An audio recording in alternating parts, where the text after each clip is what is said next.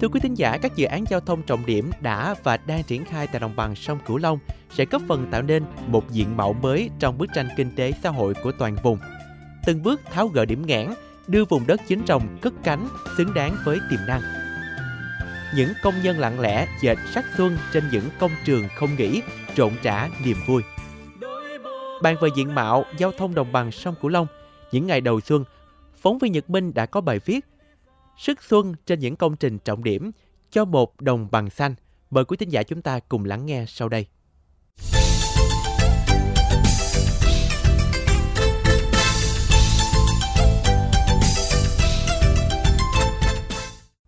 là vùng kinh tế trọng điểm của cả nước. Thế nhưng lâu nay, khi nhắc đến đầu tư tại đồng bằng sông Cửu Long, một số đầu tư ngại ngần rót vốn vì cách chợ, cách sông. Nhưng câu chuyện này sẽ nhanh chóng trở thành quá khứ khi hiện nay phát triển hạ tầng giao thông được xem là một trong ba đột phá chiến lược của nước ta.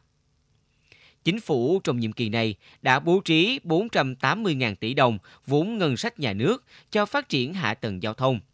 Trong đó, dành nguồn lực lớn cho hệ thống đường cao tốc và các loại hình giao thông khác tại đồng bằng sông Cửu Long, với quyết tâm làm thay đổi hệ thống giao thông tại vùng đất này hòa cùng dòng chảy giao thông Bắc Nam. Bức tranh giao thông đồng bằng sông Cửu Long thời gian qua đang dần có những gam màu tươi sáng. Mới đây nhất là cầu Mỹ Thuận 2 và cao tốc Mỹ Thuận Cần Thơ được thông xe. Các tuyến cao tốc trục dọc trục ngang đi qua toàn vùng đang tích cực xây dựng và đang hiện rõ hình hài.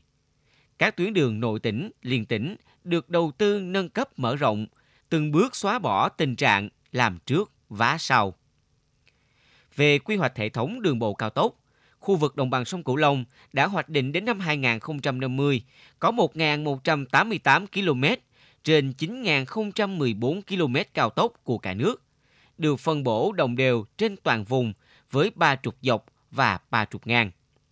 Trong đó đến năm 2030 có khoảng 760 km và sau năm 2030 tiếp tục đầu tư thêm khoảng 420 km. Như vậy, đến năm 2025, vùng đồng bằng sông Cửu Long có khoảng 548 km đường bộ cao tốc. Trong đó hoàn thành trục dọc cao tốc Bắc Nam phía đông từ thành phố Hồ Chí Minh đến Cà Mau. Một số đoạn trục dọc cao tốc Bắc Nam phía Tây và cơ bản hoàn thành trục ngang cao tốc Châu Đốc, Cần Thơ, Sóc Trăng. Dòng vốn lúc ấy không chỉ tập trung ở các thành phố lớn mà sẽ chảy về chỗ trũng, về vùng đất chính rồng còn nhiều tiềm năng.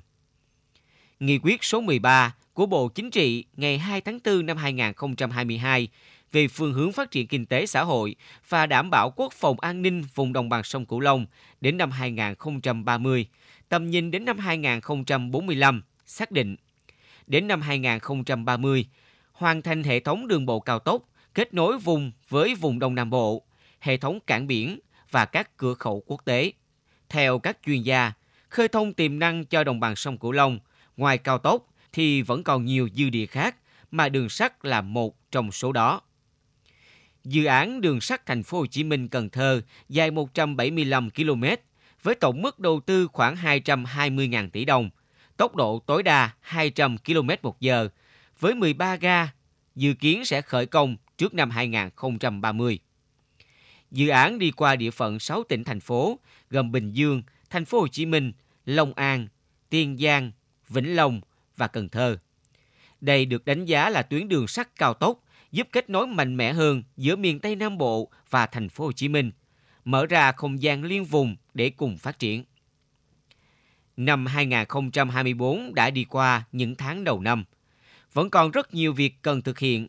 Bởi đây được xác định là năm có vai trò quan trọng, mang tính quyết định để cao tốc hoàn thành trong năm 2025 trên các công trình giao thông nói chung và các tuyến cao tốc đồng bằng sông Cửu Long nói riêng. Phong trào thi đua Xuân trên công trường, thi công xuyên Tết, thi công 3K 4 kiếp, huy động đầy đủ kịp thời thiết bị, tăng ca tất cả các mũi thi công ngay thời điểm hiện nay.